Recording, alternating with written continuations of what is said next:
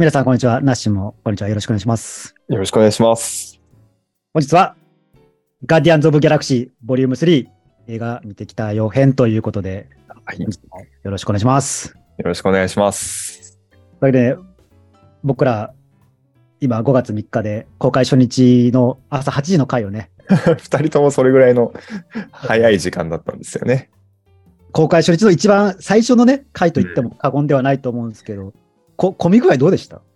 結構混んでました。で、私、8時の回に行くことになったのも、9時の回がもう埋まってたんですよ。全部。え取れなくて。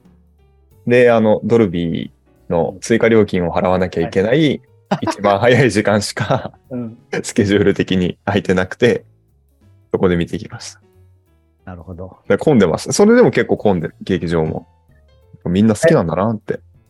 まあ、僕も、その普段行ってる映画館、あの、平日好き好きの映画映画館行ったんですけど、まあ今日はなんか最前列以外はほぼ埋まったかなみたいな感じうん。で、まあ朝8時だったんでね、ちょっと後から入ってくる人もちらほら5つっていう感じだったんですけど、あのあこんなに、わざわざ早起きしていく勢がこんなにいるのかぐらいの え。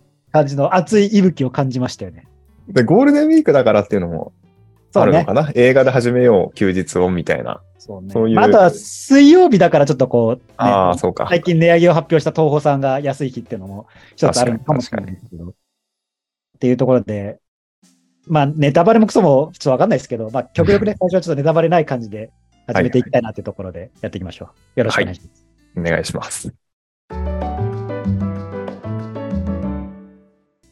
というわけで、どうですか、ナッシー的には今回のボリューム3は。はいはい。まあまあ、ぶまず僕らの状況から言うとね、まあ、ちゃんとはいシリーズは、まあ僕は追ってるんですけど、どうですか、ナッシーは追えてますか？私も追って、ワン、ツー見て、うんで、アベンジャーズシリーズも、うんうんた大体見た。取り逃してる。見てないのもあると思いますけど。ガーディアンズ・オブ・ギャラクシーに関して言うとね、アベンジャーズシリーズでは、イインフィニティ・ウォーと、あの、エンドゲームは抑えとけばいいかなぐらいの感じだとは思うんですよね。そうですね。あとまあ、そうね。マイティー・ソーのね。その後そう。ね。ああ、そうね。まあディフェンスねだねまあ、そこら辺は一応ちゃんと抑えてるよっていうところで、ごめんなさい。あ改めて、はい。こ今作いかがでした？ボリューム3は。良かったです。素晴らしかった。素晴らしかった。面白かったですね。あの、ガーディアンズ・オブ・ギャラクシーがうん。好きなんですよ、基本的に。うん、うん、私。うんワン、ツー、含め。まあ、ワン、ツー、見返してみたいなと思ったんですけど、それはできなくて、うろ覚えの中で、あ、そうだった、そうだっていう感じでしたけど、うん。うん。それでやっぱり、今までの好きなガーディアンズ・ギャラクシーがうん。動いてくれたなっていう感じがして、私はとっても良かったですね。どういうところが良かったですか今作？良かったところね、私、一応強いて3つ出すなら、はいうんまずやっぱ音楽。うん。ね。ね。ガーディアンズ・ギャラクシーいいよね、音楽。で、もう一つが、うん。あの、宇宙感。ふわふわ感が、うん。なんか全体的にすごい良かったなと思って。ちょどどういうことですか？宇宙観っていうのは。なんだろうね。なんか、CG がしっかりしてるシリーズというか、アベンジャーズとかも作品じゃないですか。うんその割になんか CG 甘いなっていう印象が、ちょっとなんか違和感感じるなと思うところが私はあったりして、うんうん。なんか映像的な部分もしかしてそんなに良くないのかもって思ったんだけど、うん。でもなんか好きなうん。絵が多かったなっていう、うんその、リアルでもないし、美しいって感じでもないけど、なんかそのね、冬、えー宇宙の漂ってる感を楽しませる。子供にの時の宇宙の好きなあの感じっていうのがやっぱり、なんかちっちゃく飛び跳ねたりとか、重力の切り替えとかのああいう、ああいうのがすごいなんか良かったなと思って、この大項目二つ目に入るぐらい思い返してうんっていう感じですね。じその単純にその宇宙、まあ、ば舞台が宇宙だから、こう宇宙のその重力表現とかそういうだけじゃなくて、まあ全体的にこうルックの話というか。ルックルック、そうそうそうそう。うんで、最後が、やっぱりテーマ性っていうか、ガーディアンズ・オブ・ギャラクシーの持つ、あの、温かさっていうのが今回もあって、なんか見た後、ほっこりするんだよなっていううんところですね、私は。ボリューム1がなんかこう仲間との絆みたいなうん。ところがあって、で、まあ、ボリューム2がなんか、まあ、ファミリーっていうところが一つテーマとしてあって、まあ、ボリューム3はなんかもうそれを全てこう混ぜたような、うん。というかね、そんな感じがしましたよね。しましたね。うん、私の総評はまあそんな感じですね。どうでした？そうですね。いや、あの、まあ、僕もちょっと 3, 3つあるかなと思ってて、はい。まず1つ目は、まあ、ちょっとなしのに合わせて言うと、まあ、音楽っていうところで、今回、まあ、ガーディアンズ・オブ・ギャラクシーシリーズね、なんか冒頭に、こう、一つ、うん。曲、曲とともになんかこう、あの、始まるみたいなところがあるじゃないですか。ありますよね。で、まあ、冒頭の曲が、はい。僕の大好きな曲だったんですよね。クリープですね。そうですね。そう、まあ、か歌詞としてはね、ちょっとなんかい、いけてない男子がちょっと恋恋しちゃったみたいな、なんか、あの、まあ、クリープっていうなんかこう、き、キモいみたいなね、表現ちょっとしたりしますけど、あの、クリクリーピーみたいな感じでね、うん。あのですけど、僕はあの、あれを好きになったのが、なんか僕のなんかベスト5に入る映画にあの、ソーシャルネットワークっていうやつが、はいはいはい。あのソーシャルネットワークであの、劇中一回もかかんないのに予告編だけなぜか使われてる曲なんですうよ。ん。で、まあすごい、まあ大好きな曲の一つなので、で、それから始まったっていうのが、グッときたよねっていうのと、わかります。私もそうでした。ここはね、まあちょっとネタバレになる気がするんで、まだ言わないですけど、あ最後、最後あの曲で締めるかっていうね、うんうんうんうん。ところがありますよね。で、まあ二つ目が、まあ、ナッシーが言ってたテーマ性のところで言うと、あの、こ 今回ですごい感じたのが、うんあのえ、え、SDGs 済みを感じませんでした？SDGs 済み。あの、え SDGs の、あの、大大目標知ってます？持続可能なの大目標？大目標っていうのがありまして、あの、何万年後も地球を残そうみたいな、そういうことですか、えーもう、なんかもうそ、なんかそう、そういう、そういうね、あの、そういうレベルじゃなくて、なんかこう、大目標があって、なんか、あの、なんかだ、誰一人取り残さない社会の実現みたいなところなんですよ。えそう。ー、なるほど。あの、それがね、だからこう、まあ、そう、まあ、原則の一つに入ってはいるんですけど、はいはい。その SDGs 味を感じたなっていうのがありつつ、で、えーまあ、ちょっとね、あのーうんちょっとこう、もうネタバレするか？ネタバレするか？な っていうそうね、ちょっと そうねそうじゃないですかね。うんネタまあまあバレ。そうね。まあちょっとここについては、後で、まあもう少し詳しく話しますというところで、はい、す数分後に詳しく話しますっていうところで。で、まあ三つ目が、はい。今回こう適当おぼしきやつがいるじゃないですか。はいはいはい。で、それとのまあなんか最後の決戦みたいなのがあるんですけど、うん。そこで、かつロジックの部分が良かったなと思いまして、おー。でここはね、結構、あの、みんな見落としてる可能性があるんで、ほうほうほう。ピンとこないですね、私も。ちょっとここもね、あのただまあネタバレネタバレで。そう。あなんていうの、まあ、もうちょっと抽象化して言うと、気合で勝つじゃなくて、ちゃんとロジックがあって勝つっていうのは、まあ一つ好きなポイントかなっていうところ。よくあるのだと、なんか最後、根性を出したら勝ちましたみたいな、まあ、パターンもうんあるけど、そうじゃなくて、いや、ここでこうやってたから、最後勝てたよねとかね、なるほどね。うこういう、こういうロジックがあったからみたいなね。そうそういうところが良かったかなというところですね。うん音音楽と、テーマの部分の SDG 味の興味深さと、そそれも、そう、まあ、テーマ2に関、あの、2つ目に関しては、その、よしあしはあると思います。よしあしは。なんでそんな感じのね、話でしたもんね。言い方でしたもんね。そうそうそうそう。それと構成の最後の部分の説得力って感じですか。そうですね。で、まあ、ちょっとネタバレしない範囲で、あの、まあ、まだ見てないはい。人向けにちょっと話をすると、その、やっぱシリーズものじゃないですか、今回って。うんうん。で、シリーズもので、まあ、ボリューム3となると、まあ、ハードルも高いわけですよ。うん。2作品目だったら、まあ、1個だけ見ていくかみたいなこともできるかもしうれないです。ん。今回3のやつをなんかただ正しく見ようとしたら、その、1作目、2作目、プラスその、3時間ぐらいある、あの、エエンドゲーム、イインフィニティ・ゴー、で、さらに、まあ、全て見ようとしたら、なんかこう、あのスピンオフもあるんですよね。あのクリクリスマスのやつとか。あ、そうなんですね。そうそうとか、なんかこうグ、グルートのアニメ版とかもあったりして大変なんあ、ですよ。ただまあ、そこは、どう？僕は、まあ、知ってた方がそれはもちろん感動はすると思うんですよ。うんうん。なんなら僕もこん今回の作品、なんか最後の方、なんか、あの、わけのわかんない多幸感に包まれてたんですよね。わかりますよ、わかりますよ。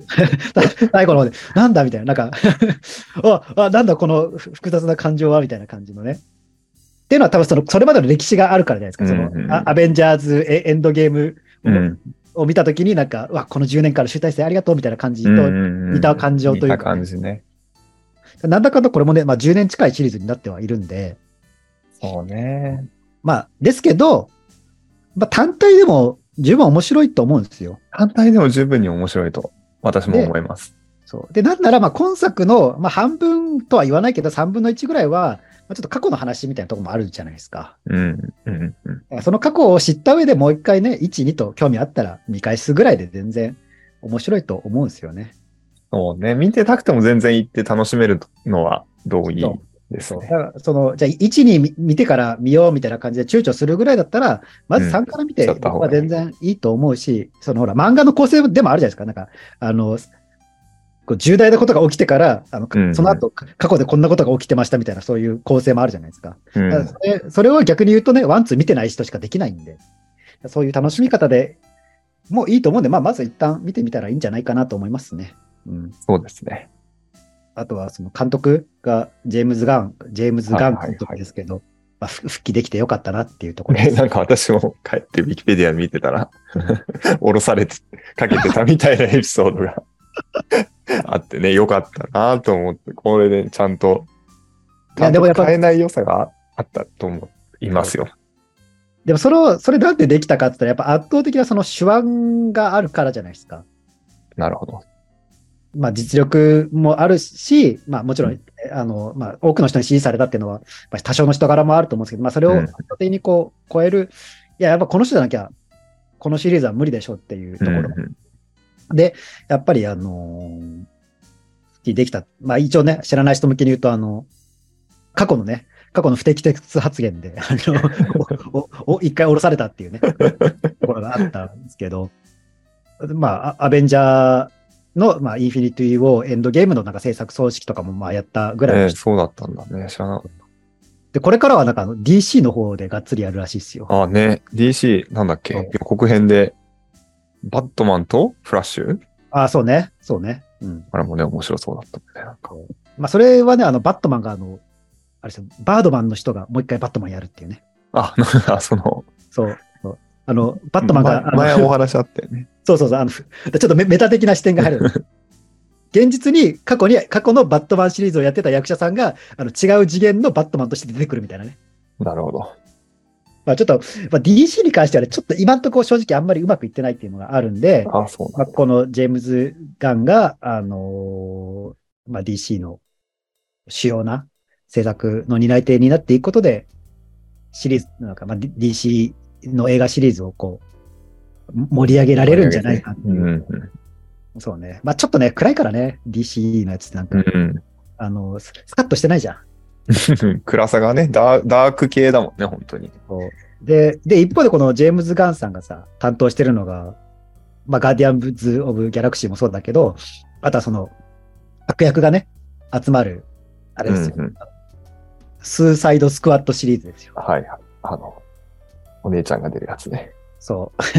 っていうのもあるんで、まあそういうなんかこうスカッとした要素が DC に加わると、まあいいんじゃないかなっていうところっすよね。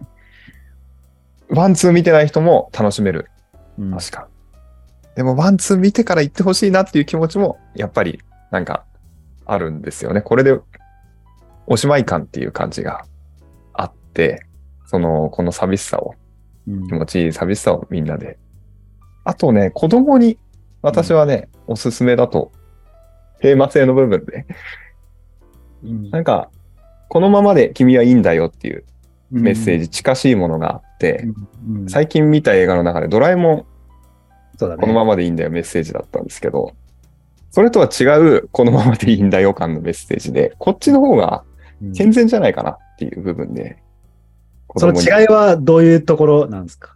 この違いは、私も電車の中で考えて、ドラえもんは君のままでいいんだよっていうメッセージで、ガーディアンズの方は、ダメだけど、君のことは好きだよっていう、そういうちょっと一歩正当性引いてるメッセージなんですよね。理屈を通してない。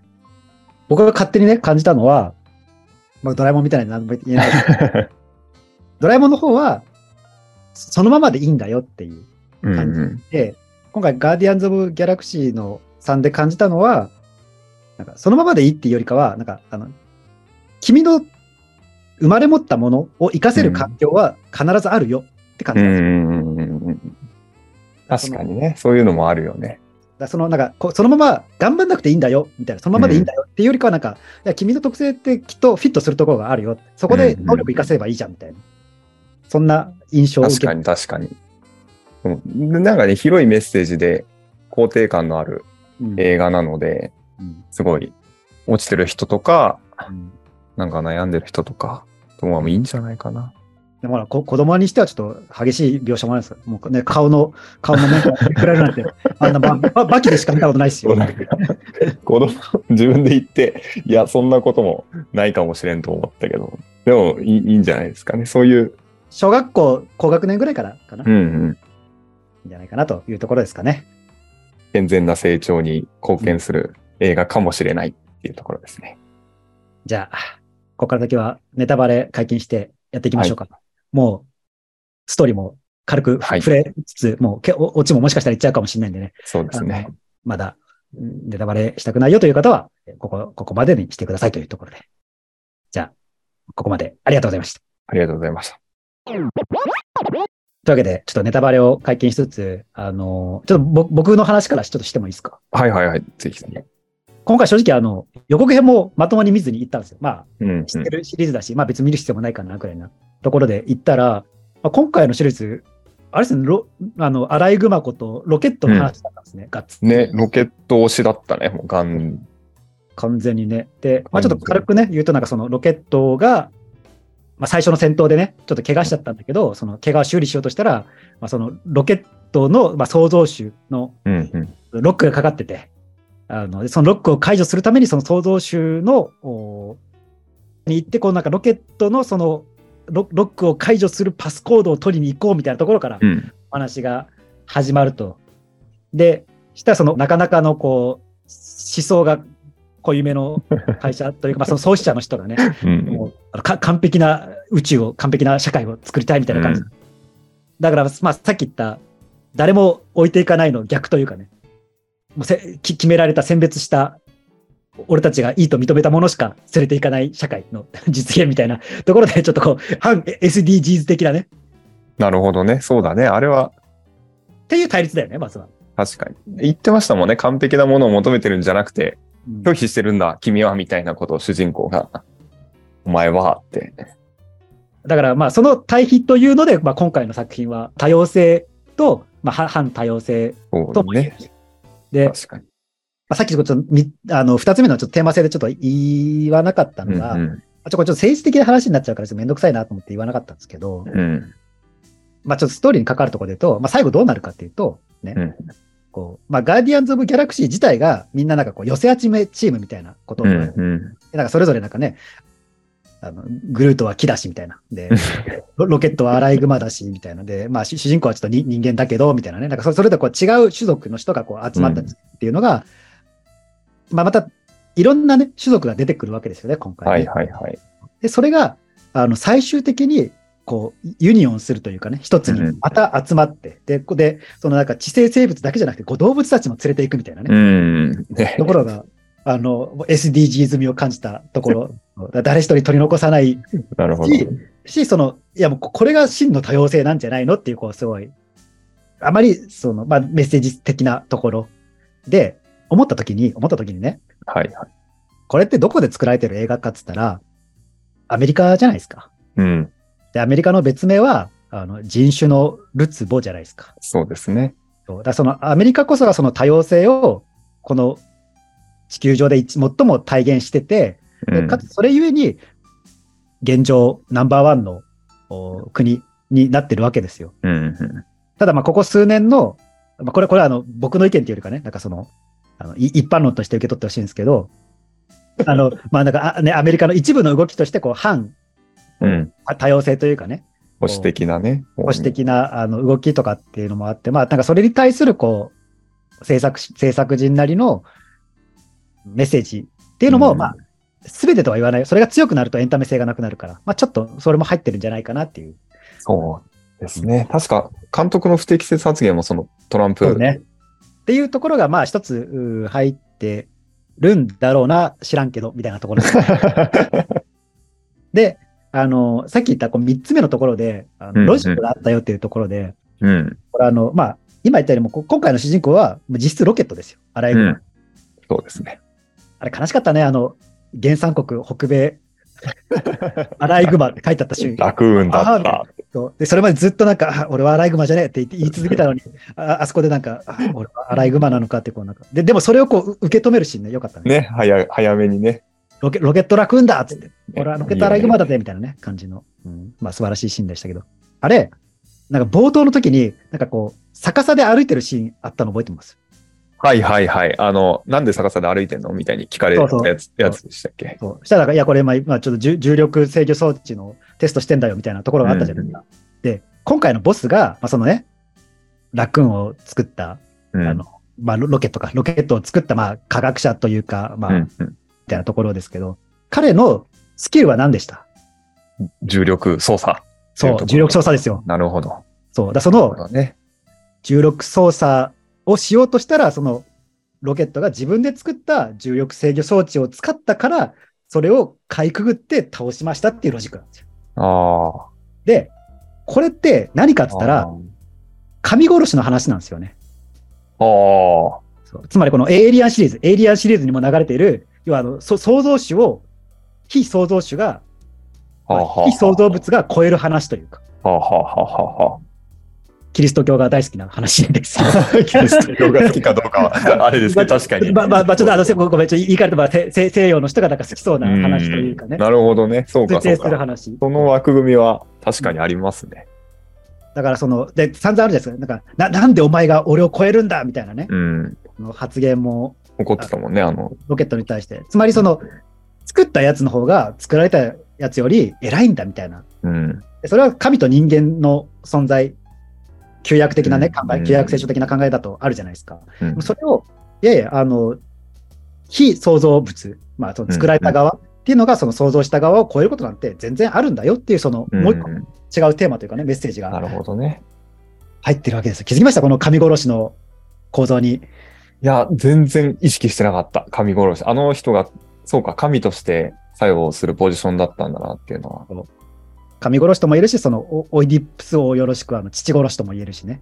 ああ、父殺しはガーディアンっぽいしね、なんか。そうそうまあ、それはなんか、どちらかというと、まあ、感じたのがテーマ2がそれ、それかなって思ったんで、父殺しっていうのは。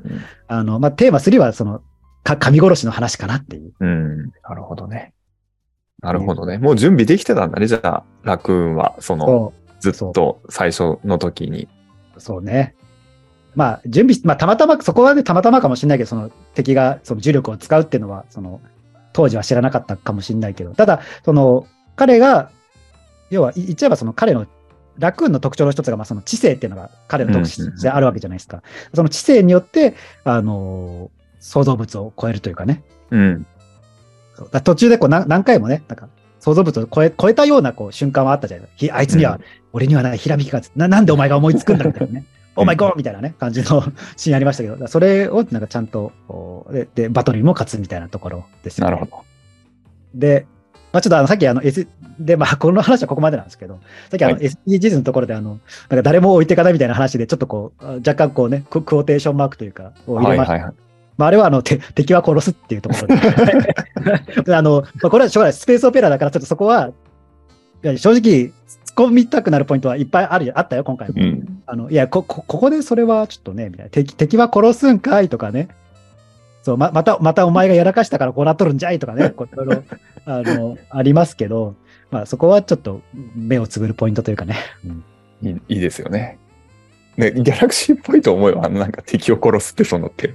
そうね。そこに殺されて手掛け文句のないやつは殺せみたいな、そういうトーン。そうそうそうな。仲間にならない奴は殺すみたいなところはね。あるねしょうがないかなっていうのと、結構その、まあでもいろんなね、こう、これまでのテーマが全て入ってたような作品だなとは思ったし、うんうんうん。私はね、ララクーンが普通にかわいそうだったじゃないですか。うんうんうん。めちゃくちゃあの、せっかく友達というか小さい世界でね、ユートピアを夢見てで。うん。で、あれが結構悲しくて。うん。で、最後、自分で作ったカードキーうん。ずっと持ってた。それで、あの、開けてって、うんあの瞬間の、いや、よかったね、ラクーンっていう気持ちが、すごい大きかった。あの、これ、スパイダーマンのうん。マルチバースでスパイダーマン3人出てきた一番最新のやつ。はいはいはい。それ、まあ、まあ、ちょっと、まあ、いいか、ネタバレだし。はい。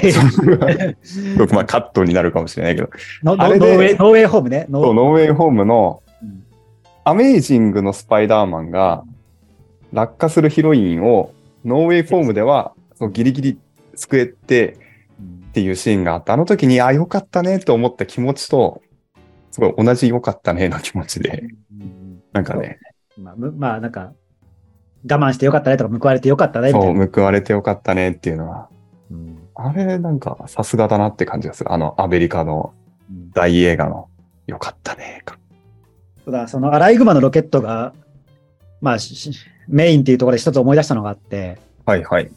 まあ、よくその、まあ、テレビの業界とかでね、子供と動物を出せって言われるじゃないですか。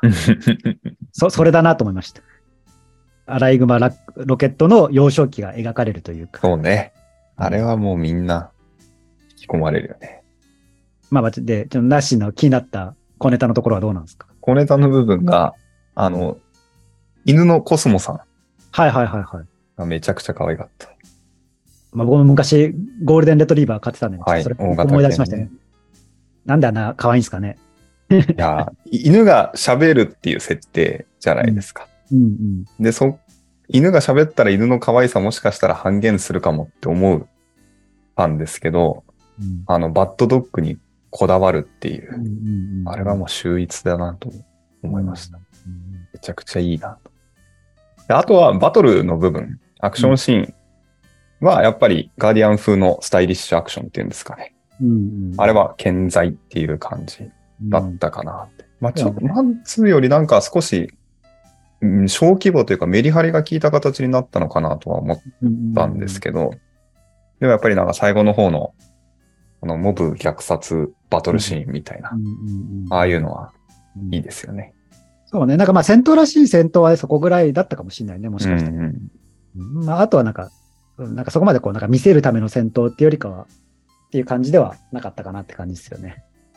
なんか敵キャラが弱かったかなっていうのは思ったんですよ。批判点として。うんうんうんで、それは、あの、神殺しのうんフレームワークを聞くと、なんか納得したというか、あ、なるほどねって、そっちの方で考えていくと確かにああいう形になるのかもなっていう。うんうんうんまあ確かにね敵の強敵感はそこまではね、あの、なかったよ。なんかな、なんだかんだ、なんだかんだね、あの、なんだかんだどうにかなっちゃってたっていう、思ったよ。だってあの、ちょっと僕、て敵視点に一回なったんですよ。敵視点に途中で。はいはいはい。あの、ネビュラっていう青いキャラクターいるじゃないですか。はい。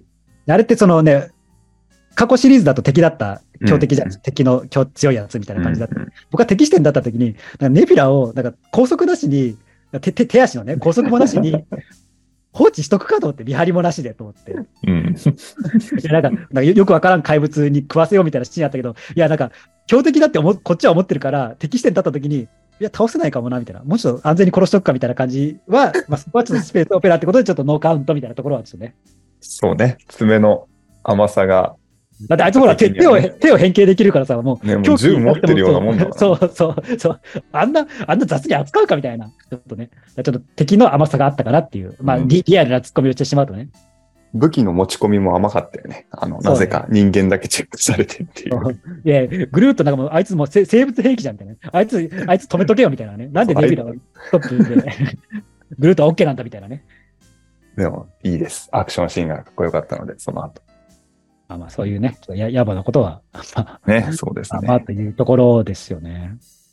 あとはその、卒業式みたいなもんだったじゃないですか、今回。うん。終わりだなっていう感じが、すごい、ひしひしとうんしましたね。ガーディアンズ・オブ・ギャラクシー。そこに関してはどうですか？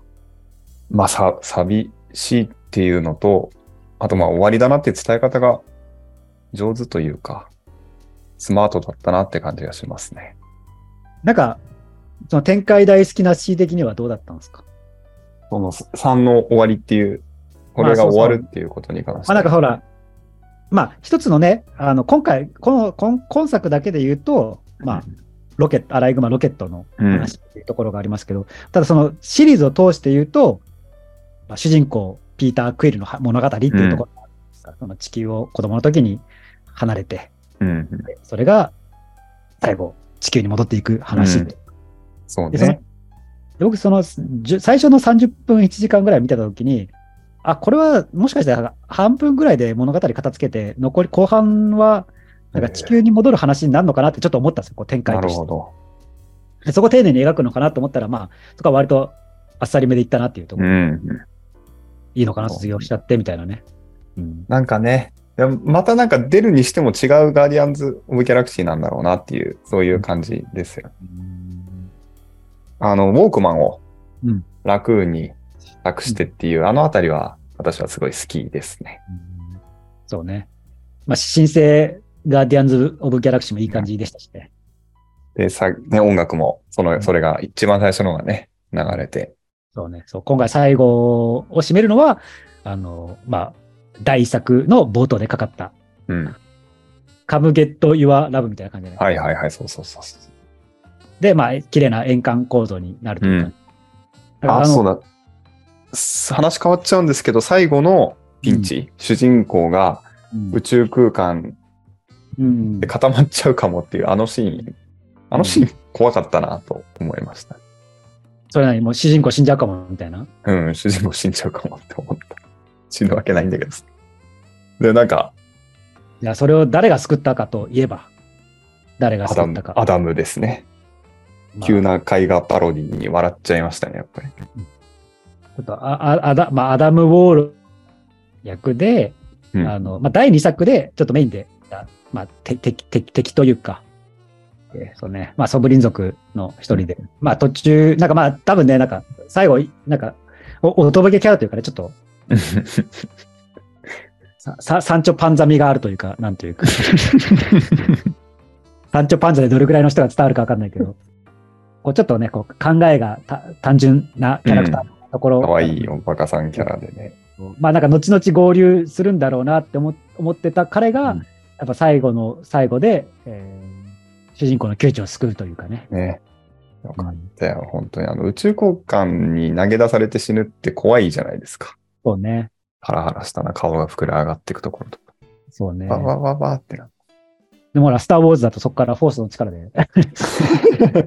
まあ、っていうのと、あと、スペースオペラ味があるところで言うと、うんあの、宇宙空間って空気がないから、音はしないはずなんですよ、本来は。はあ、はただ、あの、後ろでね、あの、爆発音が聞こえてくるみたいなのがちょっとスペースオペラ味をあ、なるほどね。確かにね。本来は何の音もしないはずなのにっていうところで。そうね。まあまあまあまあ、そんな感じですかね。そうですね。ちょっと、私、うん。好き、好きなんですよね。ガーディアンズ・オブ・ギャラクシーの。で、なんか、好きなものが逆に多すぎて、ちゃんと、もしかしたら映画としてしっかり見れてなかったというか、ひまあ、そんな見方ししようと思ってしてないですけど、批評とかそういう方ではちょっとなんか、しっかり見れてなかったかもなっていう感じはしますね。か僕のこのシリーズに対する感想を言うと、まあ、一作目はすごい好きな作品の一つって感じ、よくできた作品だなっていうところで。で、正直、二作品目はあんまり来てなかったんですよね。うん、うん。まあまあ、もちろん面白いんだけど、なんかこう、うんよ予想は超えなかったなみたいなところがあって。今回、で、3作品目はなんかその、まあその展開としてはね、別に展開云々じゃなくて、いいい感じに締めてくれたなっていううん感じでしたね。じゃあ、そんな感じで、前半の方でも言いましたけど、皆さんにおすすめですというところですかね。うん、おすすめ、ワン、ツー、スリー。いいシリーズでしたね。今回あえて触れなかったね、あのヒヒロインの扱いの部分とか、まあそういう話は、まあ、確かに。まあそこは一旦置いといてってところでね、そうですね。じゃあ、今回こんぐらいにしておきましょうかね。はい。というわけで、本日もありがとうございました。ありがとうございました。